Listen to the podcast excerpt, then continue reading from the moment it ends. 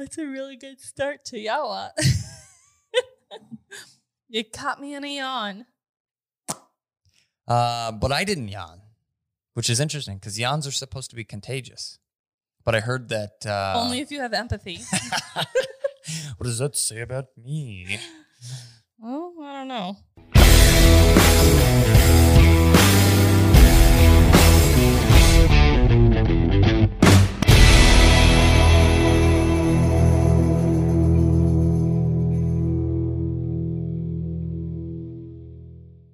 Welcome to this week's Yawa, episode 51, and we are here to talk to you about the questions that you have asked us via our YouTube comments. So thank you guys for subscribing and watching our videos and asking us questions.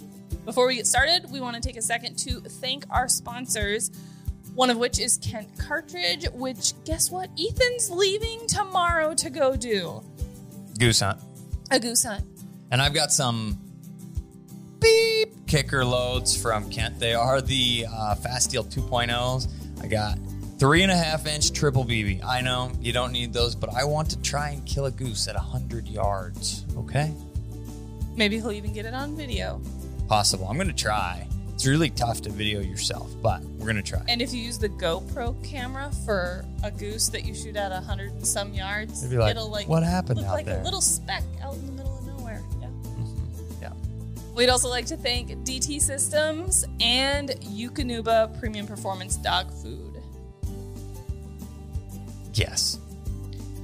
In other news, we've been talking about the fact that we have been so excited about getting new internet.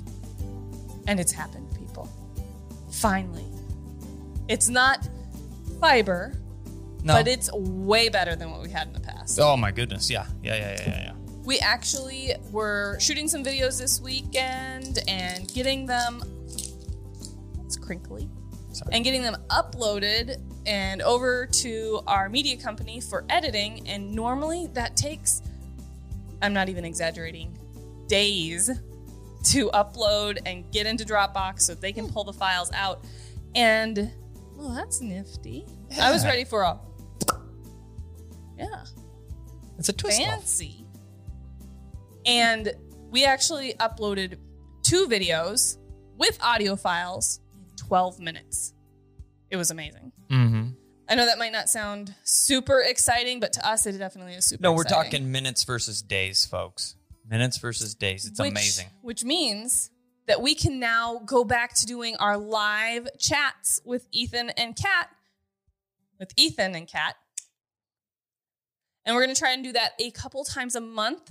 So we'll be doing these Yawas that are shot and recorded ahead of time for situations like Ethan being gone goose hunting on a Wednesday. We can't be live. And then we're going to try and do live chats on Wednesdays, which we will announce. So be sure to check our social media so that you know when those are coming up. 100%. This lovely little pour for the whiskey enthusiasts is Woody Creek Distillers. And this was actually shipped from a patron. Eric, thank you again. It got dropped off because you can't... Thanks for the gift. Yep. It is Colorado Straight 100% Rye Whiskey, Woody Creek Distillers. It's kind of a neat little bottle, and it's a very unique color. It's really pretty color. It's kind of light. Yeah, it's light. It's super light, which is it's got me intrigued. We will see. We're going to let it breathe a little bit. And it's in a really pretty bottle with a fancy little top. Yeah, it's a twist off. So very cool. Ethan will get to test that. Thank you very much.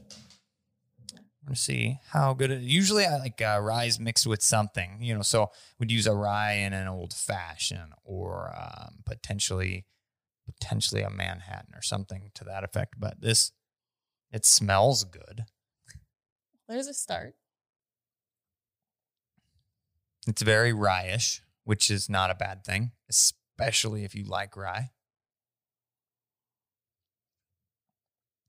It's pretty smooth. Considering it is. That's 90 proof. But that's kind of a fun little turn of events. Typically, we're saying thank you to our patrons for helping support our content. And this time we're saying thanks for the patrons to the booze. That wasn't even a real sentence. No, this time the patrons are thanking us for the content with the booze. Yeah. Yeah. But also thank you for the patrons. That would be one of the biggest sponsors of the channel. Y'all help with lights and equipment and everything, basically. So. Yeah, so that we can keep creating fun content like this and some of our other upcoming videos for you guys. This is good. Good. Enjoy. I'm always scared. I will tell you. All right. This water is just so tasty. Yeah, I bet. Honestly, I bet you could drink as much of this as you would want to, and it wouldn't affect from a pregnancy standpoint at all. As much as I would want to. As much as you would want to. A drop. Whoop. Yep, that's enough. That's enough. And then last but not least, the moment all you ladies have been waiting for. Oh, Snapdragon. Finally. Check this out. Our sassy hats have finally come in. So this has got the split deal for the ponytail that can high pony pop out the top. And it says messy hair, dogs don't care. We have them in three colors. It's this light bluish, steely blue, kind of distressed gray blue. Yeah. A reddish color. All maroon, distressed, kind of like lower. Maroonish and then pinkish. And they're all going to be on the website soon. We got to get pictures of them and get them posted. Folks, but I can't talk. It's like I'm on. No, this because is my, you just keep trying to talk over me. This is my fourth sip. Mm-hmm. But we're super excited, or at least I am, that they finally came in so that I can wear my messy hair buns and still look cute and sassy while doing it. And represent your old standing stone says, on the side. Is it this side? Mm-hmm. Or is this the side? No, you were right. It says standing stone on the side, too. So pretty excited about that. They'll be up on a store soon. It took a while backing and forthing with designs and backing and forthing because we forgot to have standing stone put on the side and production stuff. So, well, should we start answering some questions? I like it. So this first question is a interesting one, because I didn't really think about it as something that would be a question. And I like those kind of questions because it makes me think, and it makes me think, that's actually a pretty good question. Why didn't I think of that? From Chelsea Nickish. Let's hear it. Yawa question. We just got a 7-week-old lab. After a training session, should she be put in her crate to think about what she just learned, or can she be out with the family, which in turn leads to several redirections for chewing on things she should not be? So this is a good question because I've never really thought about it in a sense of I do a training session and then I should put the puppy away in their crate for time to think about the training session and process it. First of all, I don't think dogs honestly have that long of attention span, especially young puppies. They are in the moment and they're learning from that training session and they are getting challenged from that training session. But when the training session's over, they're on to the next thing. So if they're on to the next thing, which happens to be spending some time in the crate, then we're just working on some crate training. Or if they're on to the next thing, hanging out with the family, they're on to the next thing, which could involve having to make some corrections and redirections for chewing on things, chasing, biting, anything that they maybe shouldn't be doing. Yeah, I mean that's just life though with a puppy. When they're out, they're going to be doing those things, whether it's pre-training, post-training. So, although I'm a big advocate for crate training time, there's also out time, and it's just that should be your expectation. You're going to be managing those things, redirecting, pretty much constant supervision of those situations, and redirecting and managing those interactions. And the key to that redirection, so we've mentioned this multiple times, but it seems like it's something that is worth mentioning again. People all the time say I redirect to these toys and it doesn't work. And so the answer to that is, if you're redirecting to something and it doesn't pull their focus, and the redirect doesn't work, then what you're redirecting to is not equal or higher value. And that is the key to the redirection. So you've got to have something that's cooler to say, hey, looky, looky, looky, I've got this cooler for you. Yeah, and then it pulls their focus and it keeps their focus. Without that, it's just like, man, what do I want that for? Go back to chewing on what was much more enjoyable or exciting to me, which might not be something you want them to chew on. The other thing that I do want to say about puppies spending time in their crates, that is also really important, whether it's before training sessions, after training sessions, just throughout the day. Crate training is really important, as well as we get asked a lot of times about these puppies kind of getting really naughty and getting really zoomy and just getting almost out of control. And it seems to typically come into play when the puppies are more tired. Yeah, it sounds exactly like Aiden. Yeah, that witching hour where they kind of get into, they're tired, but they are wild and wound up. So we're sitting here for dinner this evening, and I can see this little boy sitting in his high chair, and he's like slow blinking as he's kind of half eating the rest of his food. And I'm like, all right, well, let's get down for a minute. And then he is awake, and he is running, trying, like screeching through the house. Zoomies. I'm like, Aiden, you need to, okay, you're just exhausted. Let's just go to upstairs bed. Blah, blah, blah. To bed. Yeah. Brush your teeth, change your clothes, go to bed. So recognizing that kind of a cycle with your puppy, whether it's right before bed or when they need a nap, 7-week-old puppies still sleep quite a bit. So if they're getting into that wound up stage of overtiredness, it might be a good idea to give them that time to decompress in their crate, take a nap, and be ready for more structured training later, or just more development throughout the day, interacting with the family. 100%. Couldn't really agree good question. More. Next question. This one was good from Dawson Odom. Dawson's Creek. Nope. Dawson Odom. How does your dog know whether they just need to retrieve for waterfall hunting instead of point and retrieve for upland birds? I saw that y'all went goose hunting with one of your GSPs, which Ethan's going goose hunting again with one of our GSPs, which is awesome. Are there any sort of different cues involved, or do you just use fetch? Is there extra training I need to do for my GSP if I want them to hunt more than just upland birds? Thanks.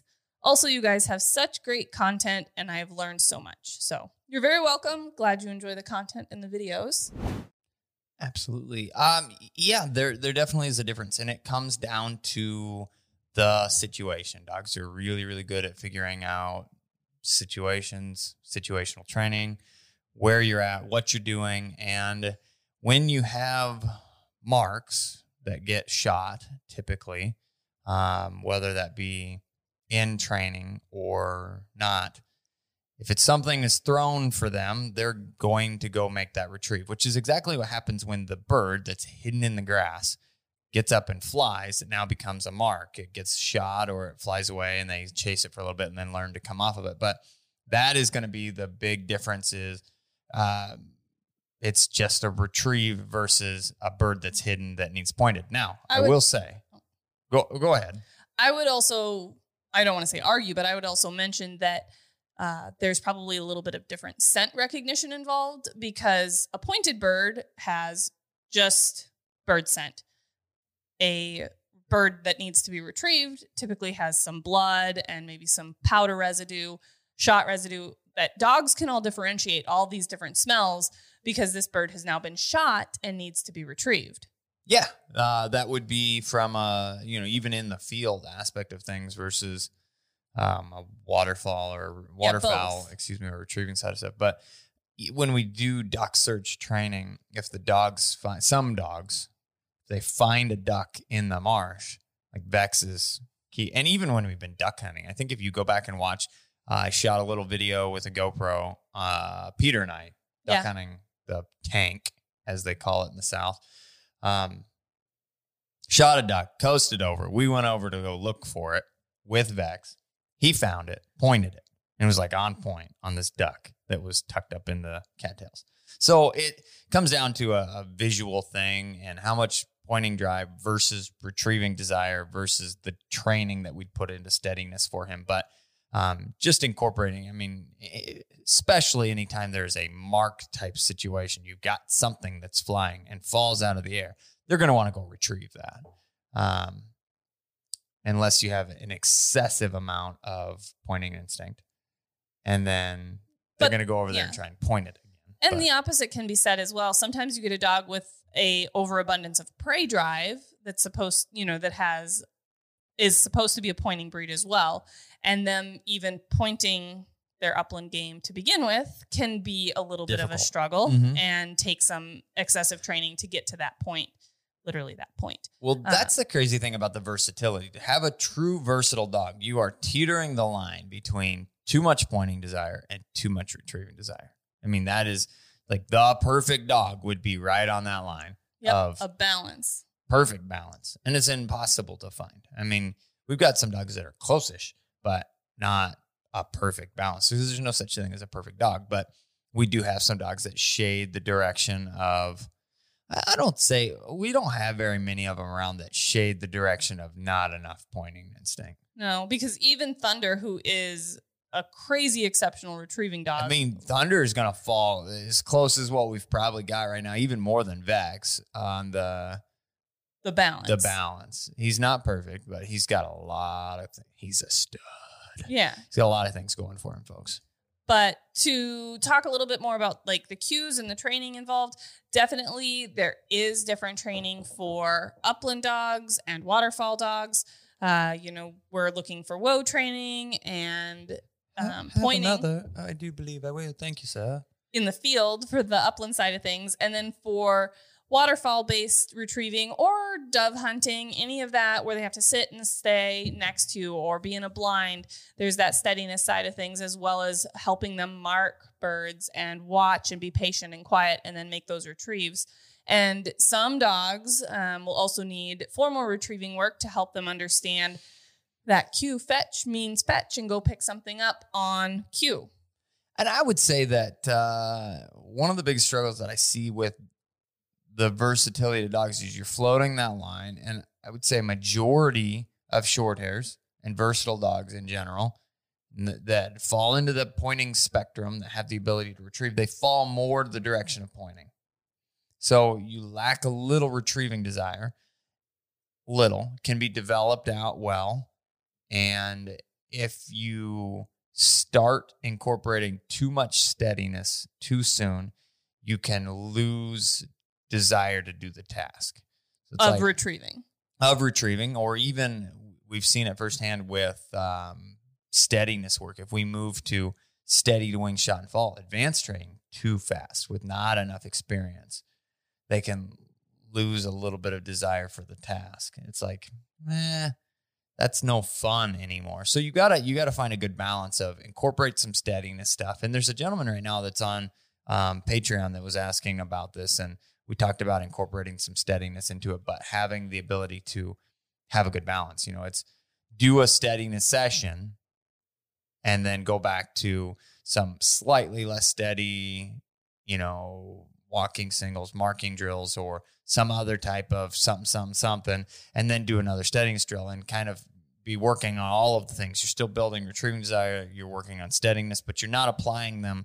together until the steadiness, the dog's drastically more confident in this before you apply it to the other. We even did that with Clutch in some of his videos where he's marking and then doing at the end some fun bumpers at the end where it's not completely structured anymore. It's a little bit of fun and excitement at the end to keep that drive and desire and excitement going for training.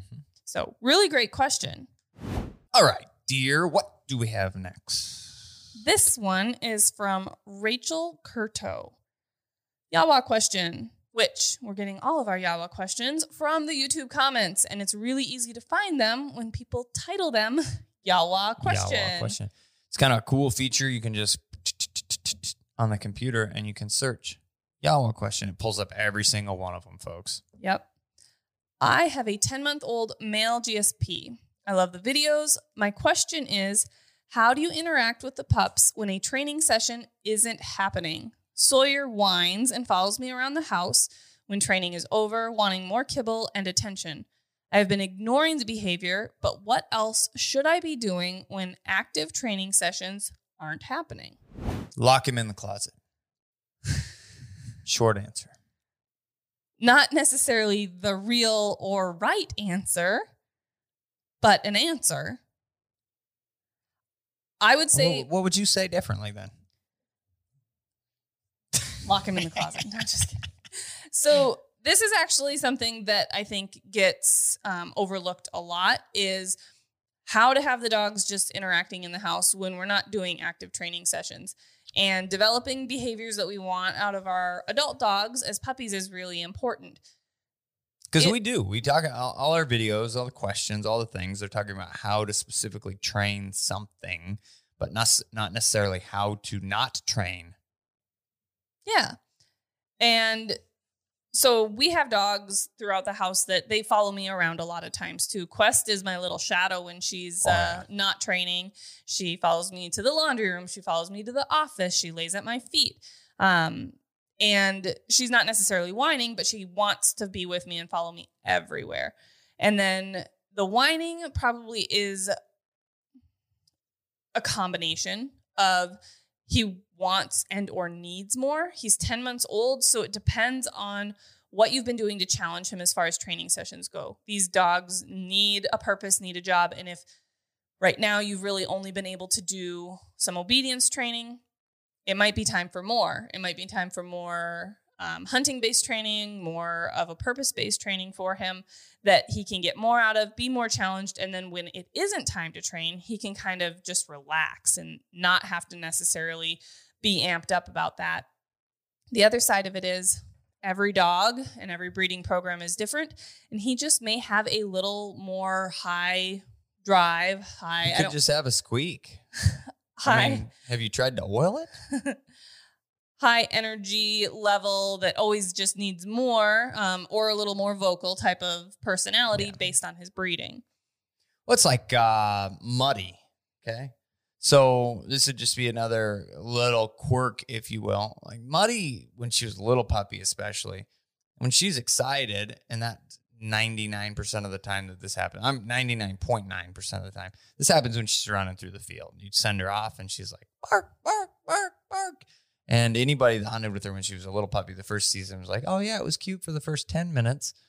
But then for the next hour, it wasn't. I mean, she literally just would run around barking. Arr, arr, arr. She was hunting. She found birds. She did things. But as she got older, she kind of worked out of that, just because when she was a puppy, she had that extra excitement for hunting. And but even when I ran her through a hunt test, I mean, she was a little over a year and a half. And every time I cast her off for a brace, arr, arr, arr, arr, for the first couple minutes, maybe at the most, a half a dozen little yarfs or is there something wrong with that dog? No, she's just happy.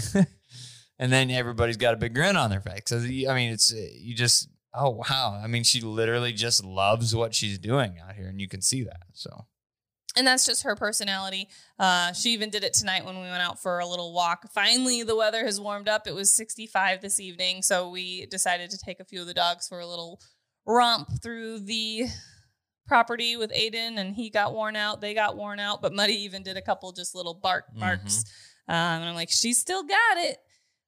So your puppy could be squeaky. It just, and following you around, being your little shadow, isn't that big of a deal. It just comes down to, like Kat said, we want to develop the behaviors out of our puppies that we want to see out of them as adults. So as long as what they're doing you're okay with, cool. It's fine if they keep doing it. If you say, I don't know if I'm going to really want you to do this forever or whatever it may be, then we can come up with some other solutions to kind of help with that. Which might just be he needs more at this point, more something to burn off some of that extra energy.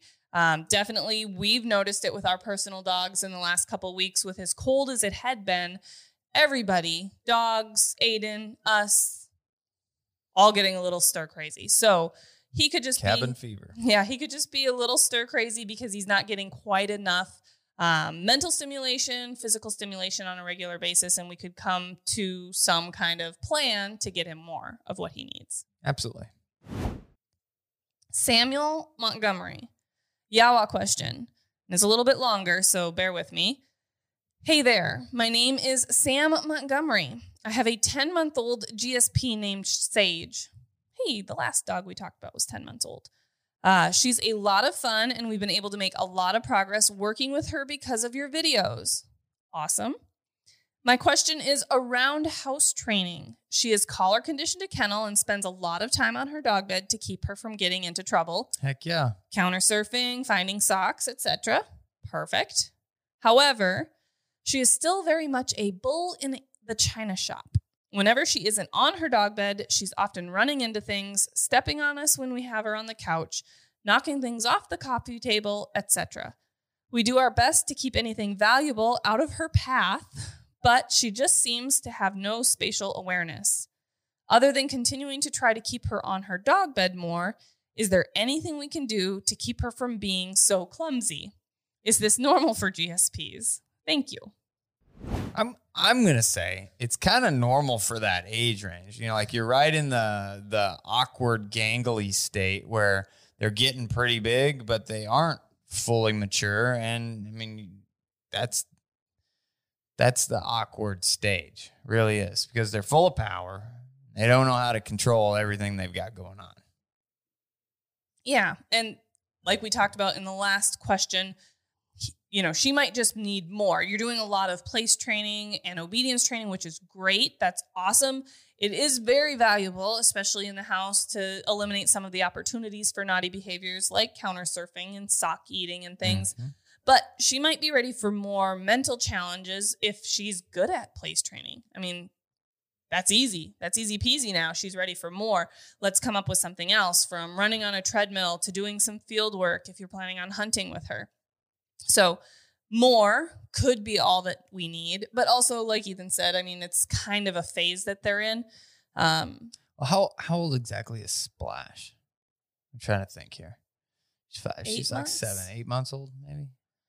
I think she's about 8 months old. I'd have to look at her birth date again. I think we she's have close. So many puppies right now. Yeah, a couple. But she falls in pretty close to that category, and she is in that stage where she comes in and she's just rip roaring ready to roll. And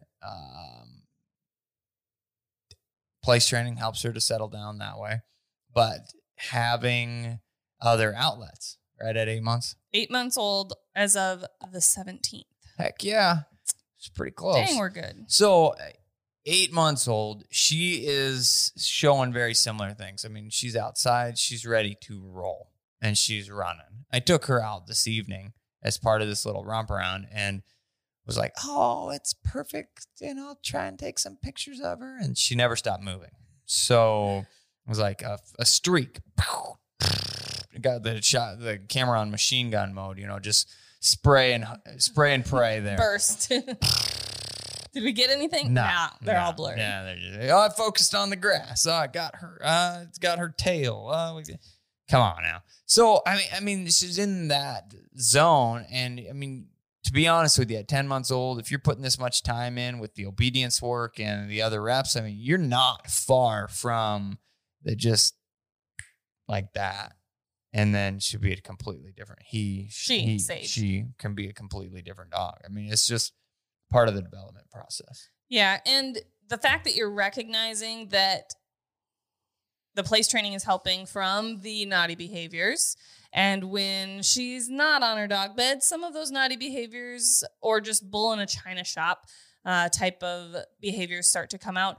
That's when you just say, okay, we're going to spend a lot more time on the dog bed and then some more time challenging you outside.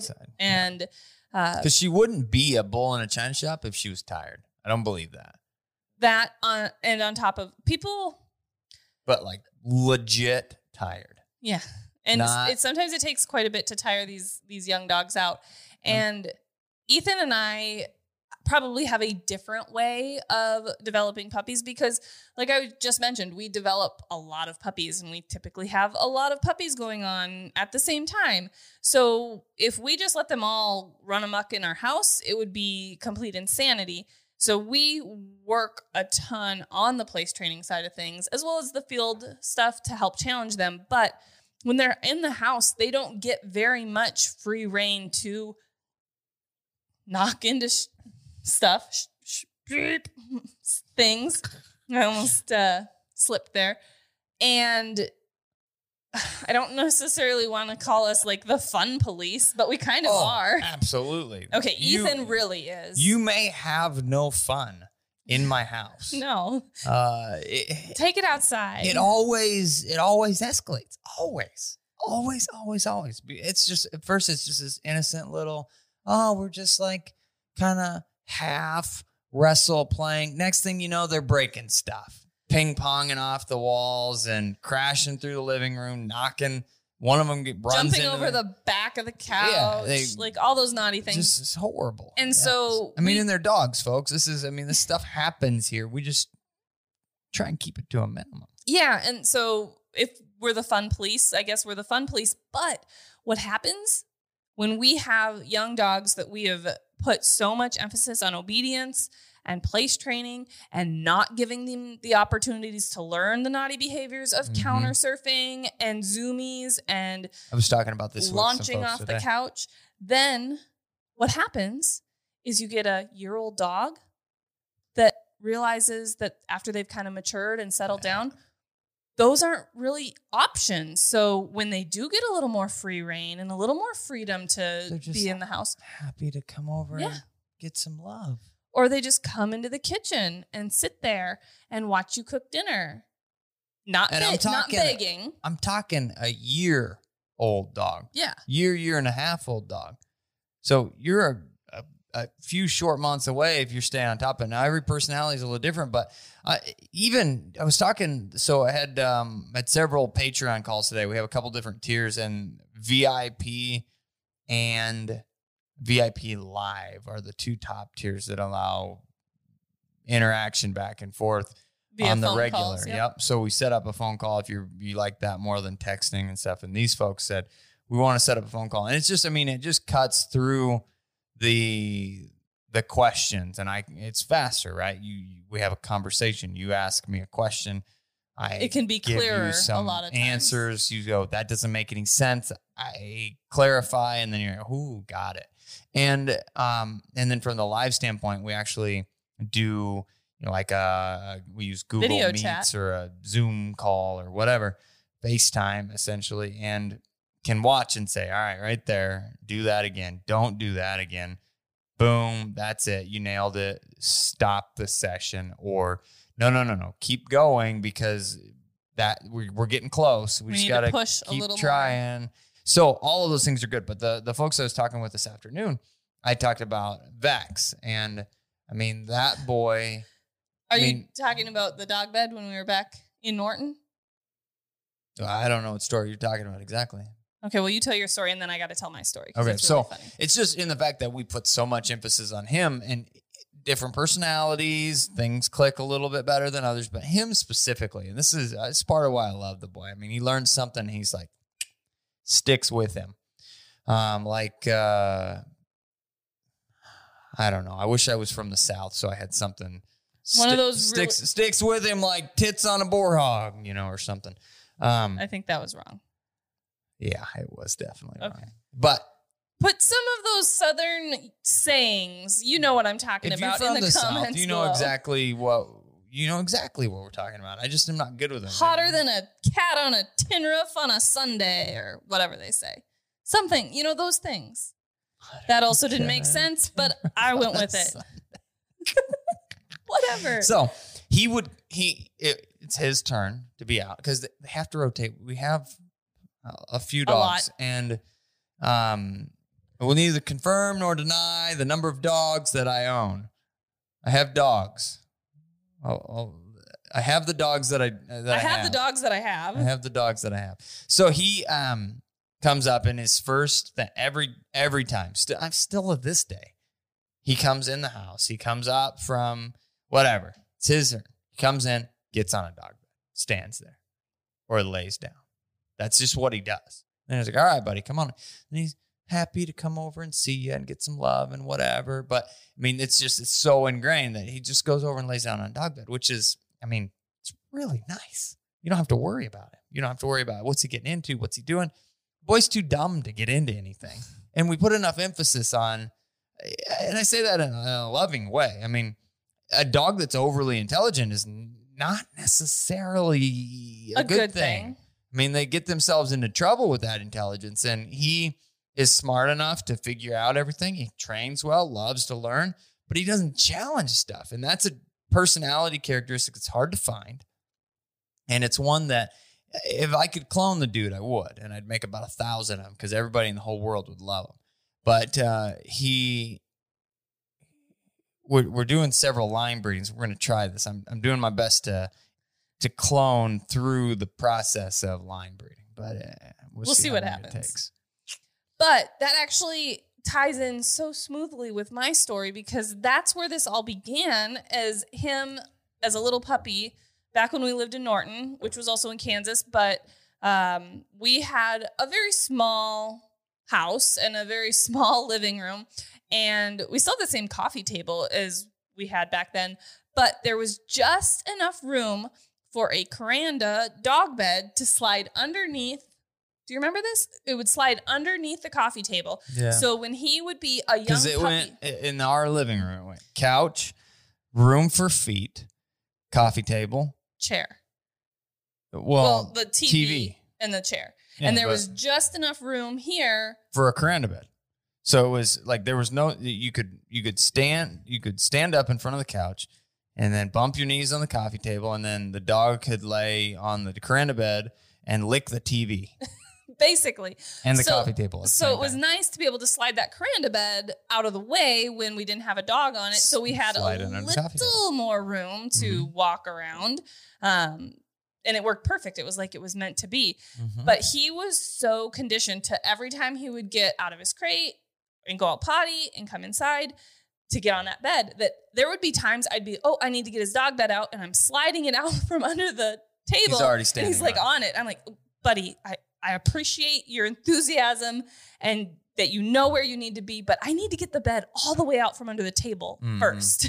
So he became so conditioned to that type of behavior of, this is where I need to be, this is a good place, I want to settle down here, that I don't want to say it became a nuisance, but it was, you could expect him to be right there getting on that bed before you even could get it pulled out from underneath the table. The thing is, if you've got a young dog, you need to be the fun police, because if you put in the time, effort, and energy now, when they're young, for the rest of their life, they're going to be easy. And that rest of their life is going to start early. It's not going to be like, they're three. They're just still, they got a lot of puppy in them.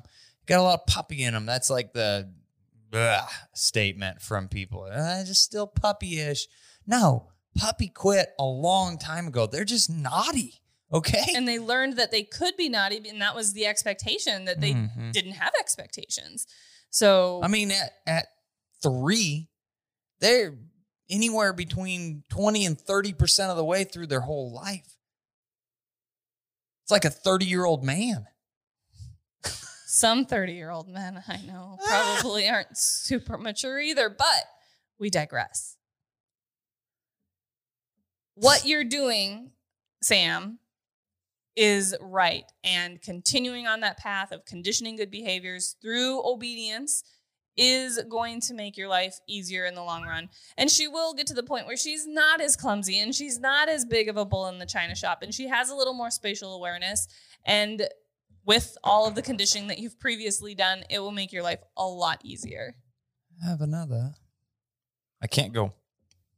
You can't pop it off, so you just fling Splash. The lid off. Well, I didn't mean to fling it.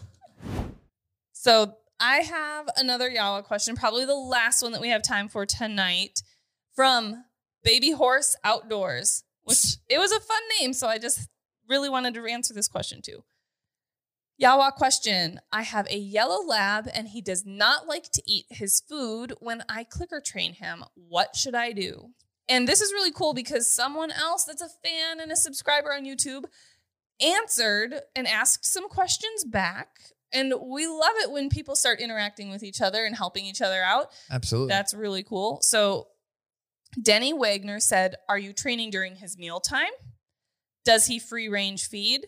Because if you're training during times he is hungry, he will be more motivated to eat and perform, which is exactly right, and questions that I would have wanted to ask. Mm-hmm. Baby Horse Outdoors said, yes, I am, by the way. Thanks. Not exactly sure Which is the yes to. Are you training during his meal times?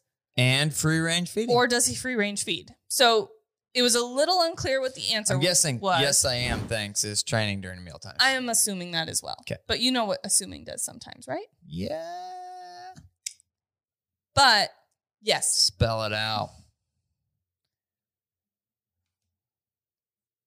If you know what assuming does, put it in the comments below. But training during mealtimes, yes, very important. But the other side of that is when you are training during mealtimes, if your puppy is still being picky or distracted, it's not, oh, well, here's a jackpot or here's the rest of your meal that you can pick at throughout the morning. No. If you can't focus for your training session and you're not interested in eating, the rest of your meal is taken away. Then come dinner time, dinner training session, we try again. You get your dinner portion. We try and train. If you're a little distracted and you only eat a handful of kibble, we're going to try again in the morning. And eventually your puppy is going to get hungry enough to stay focused through that training session. It won't take long. It won't take long. And it does sound maybe like a little bit of tough love, but it's the same tough love that we give Aiden. We have dinner. They're all items that he can physically and does eat. Sometimes he chooses not to eat his chicken, and then he goes to bed hungry because I'm not going to say, oh, well, you don't want to eat your chicken. What would you like to eat? Oh, you want to eat fruit snacks? That's his go-to answer for everything. Fruit snacks, Daddy. Fruit snacks. Fruit snacks. Daddy. Like, well, we're not having fruit snacks unless you eat your chicken first. And so you can have dessert or whatever. Yeah, but if you eat your dinner. If you eat your meal first, it's not, oh, you don't feel like eating chicken, which is healthy and has protein and is something that you do enjoy eating at times, well, then we're going to not give you fruit snacks or any of the other things that he asks for because we don't want to create that picky eating habit and we want to develop him to have good eating habits. So he might go to bed hungry and he's usually really ready to eat breakfast the next day. So a little bit of tough love will go a long way and it will allow your puppy to be ready to eat during those meals and during those training sessions. The other side of it, I would say, this is just to a story. I've talked about several because this is one of two things. Get this out. First of all, if you guys are asking a question, don't ever hesitate, okay?